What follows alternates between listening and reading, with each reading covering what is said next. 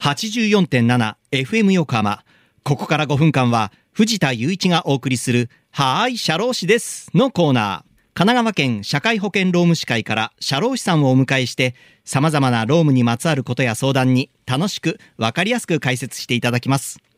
10月の社労士さんは神奈川県社会保険労務士会川崎北支部副支部長の佐川陽子さんです。佐川さんよろしくお願いします。よろしくお願いします。さて今月は労災保険に関してお話をねしていただいていますが、まずは労災保険がまあ対象となる場合これはどのような時なのか教えていただけますか？はい。労災保険には大きく分けると2つの種類があります。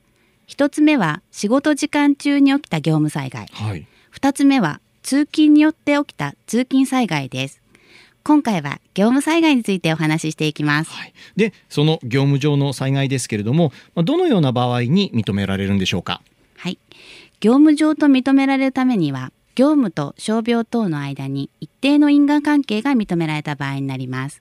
これを業務起因性があると言います。はい例えば工場勤務をしていて機械作業中に指を切ってしまって怪我をしてしまった時はいあとは事務作業員の人が高いところのファイルを取ろうとしてはしごで足を踏み外して転んでしまった。ここんなようなケース。はい。業務起因性があるという事故になるので業務災害になります。なるほど。怪我以外にも傷病などこう考えられることがあるんでしょうか？あるんですよ。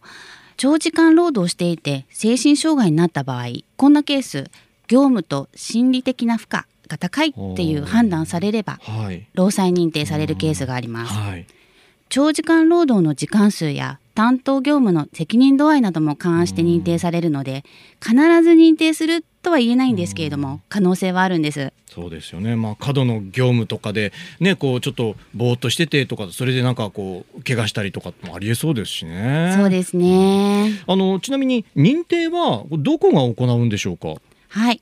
認定は事業所の管轄労働基準監督署が行います、はい、ですので申請書は従業員と会社が記載して提出後に判断されるっていう流れになります、あの認定にあたって何かこう、まあ、注意することっていうのはあるんですか？はい。業務災害については、労災事故は悪いものっていうネガティブな考えになってしまって、うん自分の不注意だって思って、怪我していてもなかなか言い出せない従業員さんが多いんですね。でも、業務時間中に怪我したんであれば、そのまま業務を行って、就業後の夜に悪化してしまうっていうようなこともあるので、はい我慢せずにすぐに上司や同僚に伝えて、病院に行くことをお勧めします。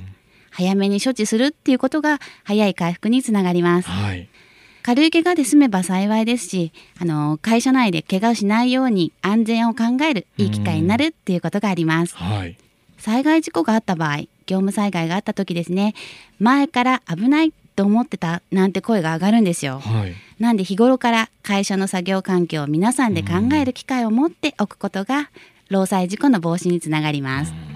詳しくは、まあ、相談は社労士さんまでというはい、感じですね。お願いします。はい、わかりました。ありがとうございます。さあ、リスナーの皆さん、いかがだったでしょうか？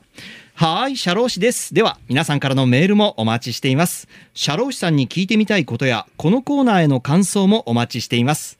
メッセージをご紹介した方には、FM 横浜のステッカーと、はい、社労士です。オリジナルエコバッグをセットにしてプレゼントいたします。メールアドレスは、sharoshi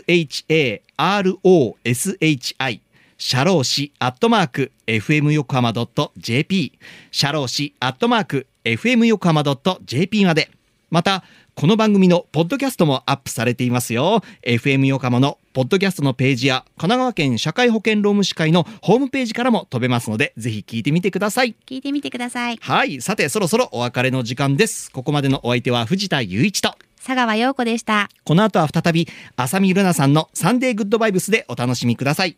それでは、はーい、社労士です。また来週の日曜日午後2時30分にお会いしましょう。